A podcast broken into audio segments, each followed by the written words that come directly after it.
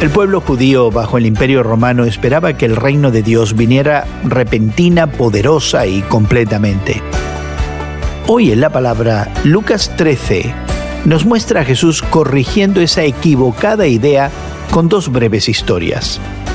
La parábola de la pequeña semilla de mostaza habla de la forma sorprendente en que el reino de Dios crece desde un comienzo modesto para finalmente cubrir toda la tierra.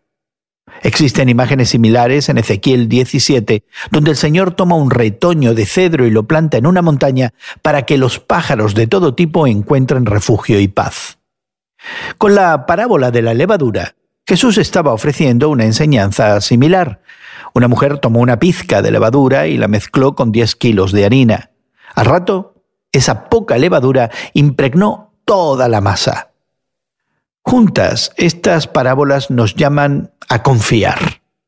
Aunque el ministerio de Jesús comenzó pequeño, el plan de Dios se estaba desarrollando. Su reino crecería y penetraría en el mundo, y nada en la tierra podría detenerlo. Pero de pronto alguien preguntó, ¿son pocos entonces los que van a salvarse? Al parecer estas parábolas que enfatizaban en la pequeñez inicial del reino habían despertado la preocupación de que la salvación fuera para pocos. Y cuando Jesús respondió, esfuércense por entrar por la puerta estrecha, confirmó esa sospecha. Jesús proporcionó una entrada única y específica al reino. Cualquiera que no entrara por esa puerta perdería la oportunidad de asistir al banquete final del reino. Y Cristo mismo es esa puerta.